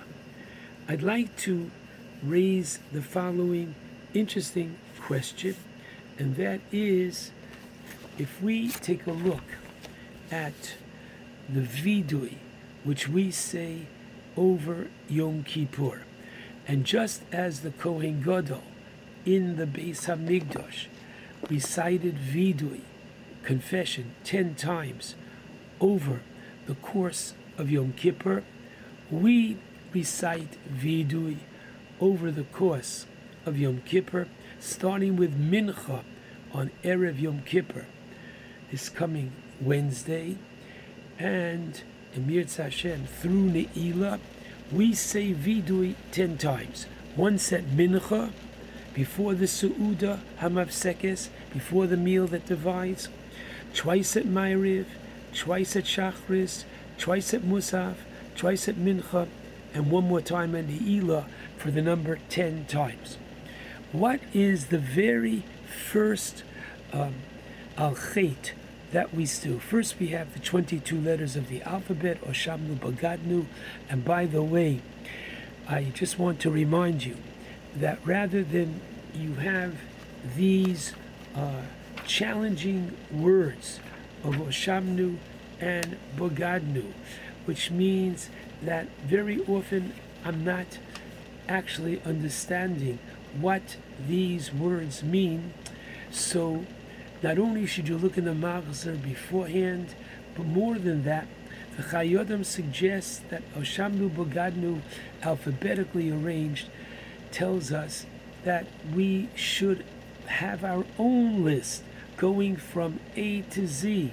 And if you use the Hebrew alphabet, Oshamnu is basically that we say oy oy oy, Ochalti, I ate li bracha.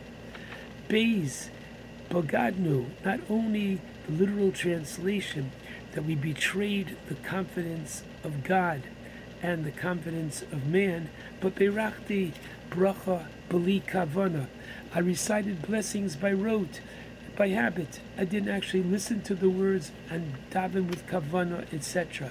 So just know that before you go to shul on Yom Kippur, each person should sit down in the privacy of their own room and think what's the A, what's the B, what's the C that I have done that I require my confession on Yom Kippur. Now, please note, then come the series of Al Khaitz. And once again, we go alphabetically Aleph, Bays, and two for each. And then we go to Uh, Gimel, Dalit, etc. The first of the Al Khaitz is Al Chait Shechatonu Lifonecha. We ask Hashem to please forgive Ones and Ratzon, those sins that were done willingly, that's Ratzon, and those sins that were done unintentionally.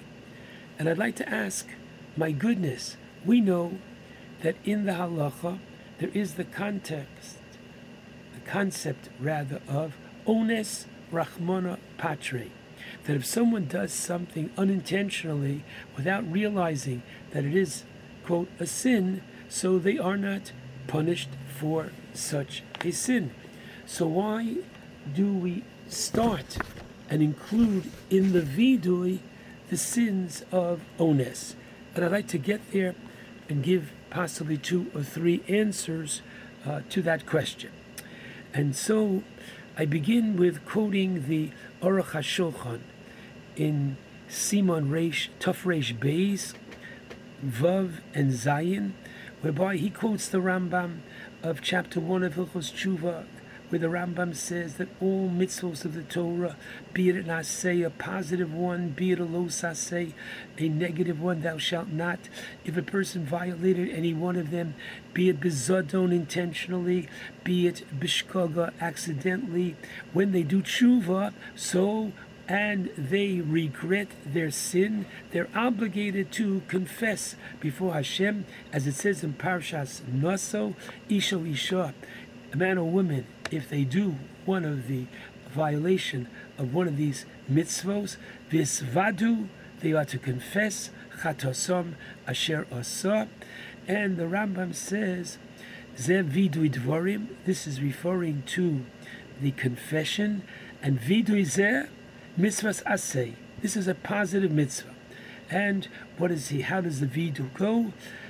He says, Ono Hashem, Chotosi, Ovisi, Poshati, Lifonecha. Right? Namely, Chotosi is a sin which is accidental. Ovisi is an intentional sin. And Poshati is even worse. It's a rebellion. Okay? And Osisi kach v'kach, he's to say, I've done very specifically what he has done. Hareini chamti, I regret, uboshti, I'm embarrassed, b'ma'asai, and uli uliolam, in that I will ever, never, any chozel I will not return to this, I will not go back and do it again. Vizel ikoro shel vidui, this is the essence of vidui, v'cholamar b'lisvados, and whoever does more and more of vidui, hareza. And so too the Rama continues, a person who did in the past and will in the future bring a korban chatos, a sin offering, or an osham, a guilt offering, at the time that it brings the korban, for either or their shogeg or their mazid, so the korban does not achieve the atonement until they do tshuva, and they again confess, as it says, "Visvada asher oleha, he is to confess that which he sinned over the korban, and so too a person who is uh, condemned to one of the four capital punishment, one who is given makos, flogging. Amos Kaperlehem, once again, they don't get their death penalty for kapora, for atonement, or they're being uh, given makos until they do tshuva and vidui. So we see very clearly, and the Rambam continues, and um, he says, I'm sorry, the Aruch HaShulchan, don't be amazed that why shogeg requires tshuva, because we find in Vayikra regarding the korban chatos and the korban osham, that the, which is brought for a shogeg. So what happens? Many times the Torah says v'chiper olav kohen, the kohen atones mechatoso from his quit uh, sin of shogeg v'nislach lo. So we see that it's called a chait, even though it was done b'shogeg, unintentionally, and requires sli, uh, slicha and kapara, forgiveness, and so too, however, okay, the uh, uh, Aruch HaShulchan writes, and quoting the Rambam, however, all this is because Shogeg has this idea that there was a lack of complete awareness to the exclusion of ones. If a person did it completely unintentionally, says the Rambam and the Aruch HaShulchan, Ein Sorach Tshuva. He quotes, the Aruch HaShulchan quotes the Rambam in Perish HaMishnayis at the end of Yuma, only Shogeg and Mazit and not Ones. So now the obvious question is, if that's the case, why do we have the very first Al Chet, Al Chet Shechatonu Lifonecha, Ba'ones U V'Ratzon? So I'd like to give a few answers to this question. First of all, the first answer is that the tshuva of Yom Kippur is different than the tshuva of all year long. And this we find specifically in the Shari Tshuva of Rabbeinu Yonah in Shar Sheni. What does he write? And this is Haderech HaChamishis in Shar Sheni. He says the following, that umitzvahs asay min Torah. There's a positive mitzvah from the Torah, one of the 248, lo ir adam es rucho, that a person should literally focus lachzor b'tshuva b'yom kippurim, that he should do tshuva on Yom Kippur. Shene'emar, as it says, mikol chatosechem lifnei Hashem titoru. From all your sins before Hashem titoru, you shall be purified. The idea is that the pasuk of Ki bayom hazeh yechaper. Not only do we get atonement, which is forgiveness, but on this day we get an additional phenomena called tahara. Now, what is tahara? Tahara is the cleansing of our neshama. That basically it could be explained in the following way: that really sin causes two phenomena. One, there is the horrific act itself called sin. And so, let's say I have two partners, and one partner, the two partners were very good friends socially, and they got along very well in business. And then, unfortunately, one partner did something very foolish and embezzled and stole from the other one. And when the other one found out about it, he was exceedingly hurt and very troubled.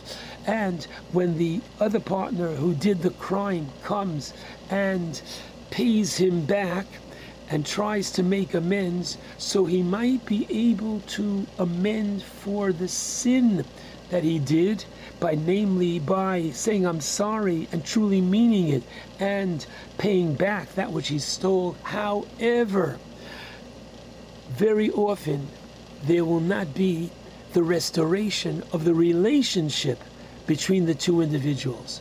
They cannot be very often the same good close friends after this as existed before. Whether or not they'll be in business, I don't know. But the close friendship, not. The Chiddush of the Torah is that HaKadosh Baruch Hu on Yom Kippur doesn't only give us kapara, kiba yom alechem, but litaher eschem. He literally restores the relationship, the beautiful relationship that man had with God before he sinned, as the Rambam writes so beautifully and so powerfully in chapter 7 of Hilchos Tshuva. The Rambam writes, 7 7. Kama malasa tshuva. Look how elevated tshuva is. That yesterday this person was separated from Hashem. As it says in Yeshaya 59, Avonosechem oyim avdilim. Your sins created a curtain, a veil between yourselves and God. When you cried out, God didn't answer. However, now just the opposite. Now that you have done tshuva, wow! Take a look at the um, at the uh, effect of this tshuva. The tshuva now, whoa! Hayom hu mudbak. He's close and connected to the Shechina. Atem advekim b'Shem Elokeichem. And when you call out to God, He answers immediately. And your mitzvos, He does accept with happiness and joy. So the first answer is why do we start with the achet of ones? Because even if you did it unintentionally, it affects, it has a metaphysical effect on the world, namely, a sin was done, a sin was committed, and this creates a barrier between the individual and Hashem, and between society and Hashem. This is forgiven on Yom Kippur, and therefore we ask for slicha and mechila in order to get the tahara of Yom Kippurim to create and to restore that beautiful relationship between God and man. Secondly, a very powerful idea of the Chofetz Chaim. I'm sorry, the Chassam Sofer. The Chassam Sofer says so powerfully, don't read it only. What? Al chet shechatonu lefonecha.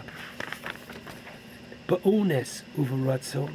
But understand it to mean al chet shechatonu lefonecha that my rutzon was that should be an ones. In other words, what's going on here? The idea is that a person, we know, if something comes along to excuse the individual. So a person says, What do you want? I was excused. You know what the problem is? He wanted to be excused. He davened. His ratzon was that there should be an ones. And therefore, al that my ratzon was ba'ones. They go together, ba'ones over ratzon, ba'ones that came about through a ratzon. I really didn't want to do it. And I'm so happy that it rained and I couldn't go to shul. God forbid that a person should have that kind of an attitude. It's one that's addressing us all year long and says, what should our attitude be towards mitzvos? And to realize that mitzvos are a privilege and not, God forbid, a burden. And truthfully, this is what we saw very powerfully in the reading of the Torah on the second day of Rosh Hashanah, whereby we read about the Akedah. Now listen carefully. If we remember what happens, Vahiba Isahi, and come on, Elokim Nisa es Abraham, Acharad after these things, God tested Abraham. And what does he say to him? Right, take your one and only, and haleo la'ola, bring him as an offering. And what does the Torah say that Abraham does? When Abraham hears this, so we're told the following. Here goes. He himself can't wait, saddles his donkey. And he takes his two servants with him. And he splits and prepares the wood. Wait a minute. He's going to travel for three days. He doesn't know how long he's going to travel for. Why does he have to carry the wood with him? He'll find wood over there. So one answer is just in case he won't find the wood, he brings it now. But the other answer is no, he wants to do something immediately to concretize it, to show that he is going to follow through on it. And he's got the wood with him the whole time. Hashem didn't tell him right away to cut the wood, but he himself does it because he wants to do it. Not because he has to do it. He wants to do what Hashem says. And this is such a powerful idea, which we are being taught from the vidui itself. Mitzvos are a privilege and they're not, God forbid, a burden.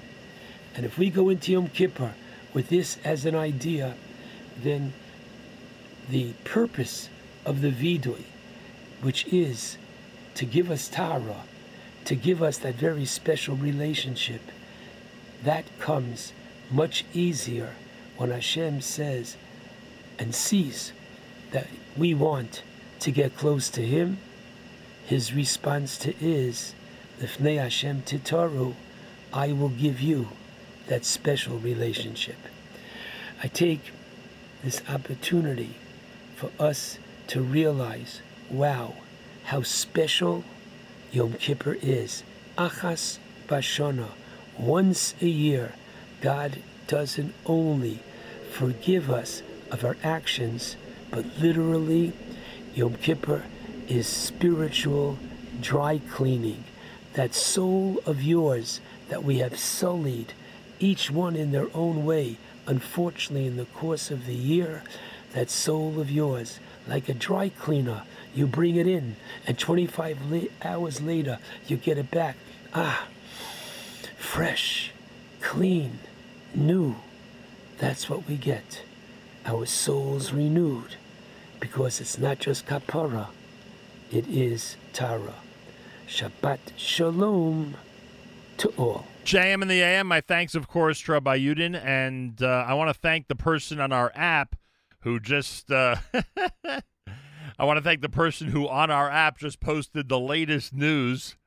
Uh, Mazel Tov to Uri Yehuda Wasserman on his bris this morning, and I get to wish a major Mazel Tov to the uh, grandparents Elchanan and Amy Wasserman and Nathan and Sheila Weinstock, and a special, special mazel tov to great grandfather uh, Saul Wasserman, and Talani and Moshe Wasserman, of course, a very, very big mazel tov from all of us here at JM in the AM. Uri Yehuda Wasserman, beautiful, wonderful, incredible, and boy, does time fly. Mazel tov from all of us here at JM and the AM. A reminder, Just One Life has their Tshuva lecture at the Yeshiva Flatbush Auditorium this coming Sunday night beginning at 8 p.m. Our Rav Yisachar Frand will address the crowd. Rabbi Marty Katz, Rabbi Marty Katz, uh, founding executive vice president, will address the crowd. JustOneLife.org for information. JustOneLife.org uh, for all the information. Also, I was told that there is a, a cantorial concert going on. Um, this is happening on Sunday night. Young Israel Beth El Chazanus, the next generation. A.T. Friedman, Yisrael Mayer, Nissim Sal, Young Israel Beth El, 15th Avenue in Brooklyn, this coming Sunday night at 8 p.m. Um, information 347 669 7565. 347 669 7565. So there you go. Uh, also, a reminder this coming Tuesday we'll be at Or Yisrael of Tenafly. Tuesday between 6 and 9 a.m.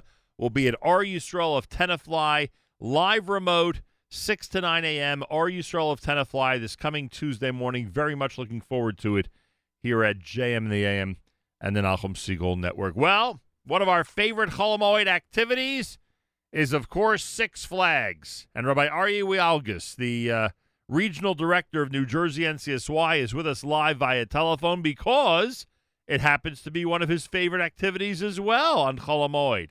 Heading down to Six Flags Great Adventure. Go to ncsygreatadventure.com, ncsygreatadventure.com, and you'll have all the information about Thursday. It's one day, Thursday Chol Hamoed at Six Flags. Rabbi Aryeh Wielgus, what a pleasure to welcome you back to JM in the AM. Good morning, Nachum. Thank you for having me again. A pleasure. Good morning. A Gemar Chasima Tova to you, and I hope you're raring to go. Is the roller coaster rabbi ready to go back to Six Flags? We we are, you know, every during this time you you can't take it for granted. We you know had obviously the period in 2020 where we weren't able to run the annual Chol Hamoed event, Good point. but we That's did right. it Pesach, and now we're we're ready to go Sukkot for the first time in a while, and uh, we're really excited. It really is the annual tradition. I, I joke with my staff, you know, we we hold up uh, not the advertisements that we put in, but different you know media, you know whether it's newspapers or magazines that make reference to Six Flags, whether in their jokes or in their tweets or in you know just referencing how much of a tradition it's become in the Jewish community to head down each year on Chol Hamoed, and we're we're blessed and proud to be able to provide that every year. Oh, it's very cool. There are a lot of different options. The theme park uh, will be rented out exclusively by NCSY until 5 p.m. that day, which means you have an opportunity to be there uh, at the theme park. The Wild Safari drive through will be open until 3 o'clock. You have an option for a theme park and Wild Safari drive through bundle, all to be purchased through NCSY. Just go to ncsygreatadventure.com, ncsygreatadventure.com. Uh, groups, information, etc. 201 862 0250, 201 862 0250. There are a couple of things we should mention here, Robert, Wielgus, because I don't think you had this Pesach. You can correct me if I'm wrong. You're, you're back to providing transportation from certain areas, right? Yeah, absolutely. For teenagers, we're thank God for vaccinated teenagers. We're back to being able to provide transportation from Teaneck, from Highland Park. Uh, if there's a group of teens that want to come from somewhere else, let us know. We'll be happy to provide transportation from there as well. Uh, and it really, that's how Six Flags got its start. Before we, you know, had a fundraiser and opened up to the wider community some 30 something years ago when, when we started. I shouldn't, I say we, I wasn't even alive at the time, but when we, when we started New Jersey NCSY started this, it started as just a Chol Hamoed outing for teens.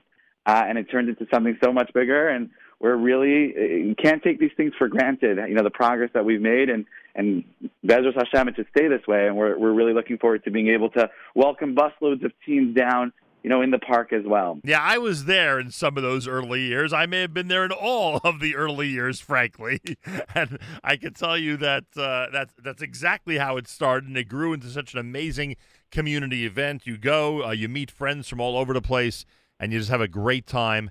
And uh, as you said, the transportation is back. All the information's on the page. Go to ncsygreatadventure.com, ncsygreatadventure.com. Also, one of the things you've perfected over the years is the uh, the menu, the the Sukkot menu. I mean, you do it Pesach as well, but you're working with Riverdale Kosher Market to provide uh, food right there on the site. What do people need to know about that? Yeah, just that the food's going to be delicious as always. Alicia and his team from uh, Riverdale Kosher does an incredible job. There'll be a sukkah on site. Um, of course, the park doesn't let outside food in, Right. uh, but you're able to bring it and leave it, you know, in their in your lockers outside, and then go in and out of the park as you need to get to your own food. But uh, you know, instead of making it a hassle, there's delicious food with the sukkah on site, you know, that you can come and enjoy. And uh, specifically Sukkot, where we are able to have an exclusive and rent out the park. You know, there'll be Jewish music playing throughout the park. It really just is a, a fun, wholesome event for the entire family uh, that everyone of all ages, you know, kids for the kiddie section, your thrill-seeking teenagers on the roller coasters, or the games, the rides, the food. It really is an all-in-one experience. Um, you know, I, I joke, which ride are you going to daven mincha next to? Because there are mincha minyanim wherever you need, um, and and it, re- it really just is, uh, you know, a, a, just an incredible opportunity to spend time in a park that's exclusively, you know, rented out by NCSY for Chol Hamoed celebrations. And it's by, just- and, and by the way, event. and if people want to stay for the general uh, uh, park attendance after the NCSY day ends, they can do that with your tickets, right? Yeah, absolutely. Five to eleven. You know the the power power coaster hours that the park puts on, where they feature all the coasters, you know, all the roller coasters uh, in expedited fashion, and it's open to the general public as well. But uh, our tickets, you don't need to go in and out. The park will just open up, and everyone else can join, and and you can choose to stay. So you can be in the park from twelve to eleven. If you wanted to make it into a full day and start, you know, in the safari at ten thirty, and then head Right. up to the park when it opens at twelve and stay till eleven o'clock at night you can have more than 12 hours at Six Flags. Here's a benefit. Here's a benefit to to uh, having the uh, Six Flags NCSY Day Chol Hamoed Sukkot in addition to Pesach. Right now, the weather for Chol Hamoed Thursday is partly cloudy and 78. Now, one thing you can never guarantee Pesach time, Rabbi Wielgus, is 78 degree weather. It's pretty cool, or pretty good, I should say, that you're able to tell people that at least it'll be warm and comfortable. We're going to pray for no rain. Right now, it looks like no rain in the forecast. We're going to pray for no rain, but, but but it really could end up being a perfect weather a, day weather-wise, which would be amazing. Yeah, absolutely. We're we're we're excited. Look, everyone's talking about how early the Yom Tovim are this year. Right. Take Uh, and one one of the side perks is Yeah. we're really anticipating and, and we're davening to Hashem every day that the weather the weather stay this 78 partly cloudy, you know, so you can have just a, a beautiful day in the sun, uh, not too hot, not too cold, and just a, a, a perfect day. All right, one day, folks, Thursday, Chol Hamoed, September the 23rd, NCSYGreatAdventure.com. All the information's there with all the deadlines of which tickets got to be purchased by when. Check it out. It's all there on the site. Certain tickets are available until the September the 17th if you want them emailed. Uh, if you want tickets shipped, it would be too late for that. So make sure to make arrangements for either the will call window or the email. Uh, the teen transportation information is up there. The Sukkah menu situation with our friends at Riverdale Kosher Market is up there. It's all there at ncsygreatadventure.com, ncsygreatadventure.com. One day Chol Hamoed Thursday. Now, there's one topic that Rabbi Wielgus and I must get to, and that is that NCSY has uh, took the suggestion from me years ago, which I'm so proud of. If you go to the menu on the right side of the website, go to ncsygreatadventure.com, ncsygreatadventure.com. If you go to the menu, one of the choices is donate. You can donate tickets at $43 a ticket to families that otherwise would not be able to go because of financial constraints on any major Chol HaMoed activity. Simple as that. And Rabbi Wielgus, you can attest to the fact that this fund uh, has been very effective over the years, and you've been able to distribute tickets to poor families over the years. Yeah, absolutely. I I think we talked about this before Pesach. I shared the story of a friend that you know donated tickets, referencing back to his time when he went to Six Flags and noticed his friend that wasn't able to go, and you know innocently asked him why why didn't you uh, come? And he said he couldn't afford it, and that image stuck with him. And I shared that story with you that he donated tickets now some 20 years later Yep. to us, and uh, the response from your listeners, Nachum, after that conversation that we had was was absolutely mind blowing. It was uh, we never received so many. Normally, we distribute the same couple dozen tickets. You know, the same families that we've been working with uh, that really look forward to every year. And all of a sudden, we had an influx of donated tickets, uh, and it was so special to see. And I, I called up a bunch of community rabbis, and I said, "I have these tickets. Do you have families that can benefit from it?" And, and uh, I'll never forget one rabbi. He called me literally erev Pesach and said, "I just dropped off, you know, the box that I would always drop off to the family, you know, with food and whatever it was." And, and the part that they called me to say thank you for was was the tickets. That you know, there's the necessities and there's, but just to be able to give their kids a, a semblance of, you know, the the, the experience, the Chol Hamoed experience Oh, that everyone was having. He, he called me with tears in his eyes, you know, just describing that that phone call that he got from his family, uh, and it was so special. And and and we're God willing looking to to expand even further. You know, we really want that everyone can have this opportunity to to enjoy Chol Hamoed. We we recognize what Six Flags has become, and and we want everyone to be able to have that opportunity.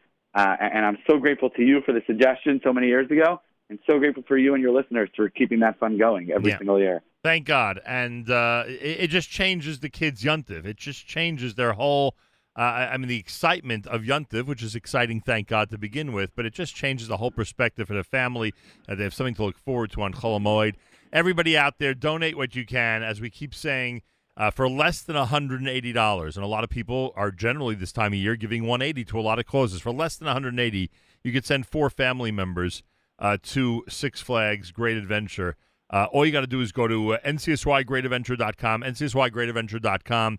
Uh, click on the menu on the right and click on the donate button and just donate as generously as you can. And by the way, I I know we're pressed for time here. We're in the last minute. But, Robert Wielgus, you know that I have paid special attention during our Elul and Tishrei Chesed campaign this year to single parents and their families. And you have assured me that if you do have that influx of tickets, please God, you are also going to do your best to pass on as many tickets as you can to single parents and their children because They have, eh, eh, I mean, families that, that have financial constraints all have difficulties financially, but they have additional challenges when it comes uh, to things like this. You're going to pay special attention to that category this year, and I thank you for that. Absolutely, and, and thank you, Nachum, for the work that you've done in focusing on them and, and all of you know those that are in need. And, and we're so grateful to partner with you in this uh, endeavor. And thank you. Much appreciated. Uh, NCSYGreatAdventure.com. Go there and get all the info about the food from Riverdale Kosher Market, about the teen transportation by bus, about the tickets and deadlines. All the info's there about Thursday Chol Hamoed. Then go to the right side of the page. You'll see the menu and get to the donate button and donate as many tickets as you can to underprivileged children and their families. And in this case, also to single parents and their children who will, utilize these tickets. Please donate what you can and just bring real simcha, real joy. Kids will be so happy. You can't imagine. Um, and and you could do it for people for under $180, which is a typical donation for many of us when we give to causes this time of year is 180. For less than 180, you could send four members of a family uh, down to Six Flags. Rabbi Wielgus, um, I apologize. I didn't have a chance to ask you how things are going with New Jersey NCSY. We'll save that for the next conversation. Uh, but I hope to see you down there at Six Flags on Thursday, Chol Hamoed, and have a Gemar Chasima Tova and a big Yeshakach for everything you're doing. Amen. Thank you so much. Kamar Chasimatova to you and your listeners, and thank you again for this opportunity. Thanks for having me, and looking forward to seeing you on Thursday, September 23rd. Bezrat Hashem. Rabbi Aryeh Wielgus is the regional director of New Jersey NCSY. He is going to make sure that everybody, regular paying customers and those who are getting tickets from the fund, have a great time Thursday Chol Hamoed at Six Flags. Time to take it Shabbos Journeys, JM in the AM.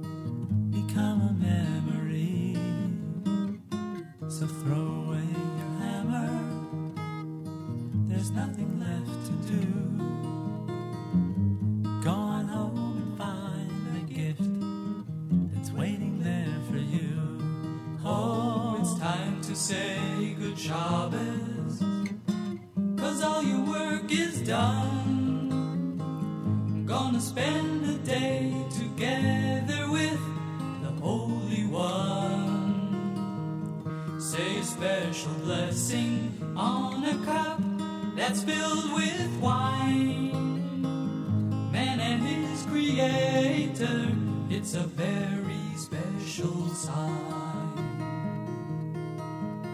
Your candles will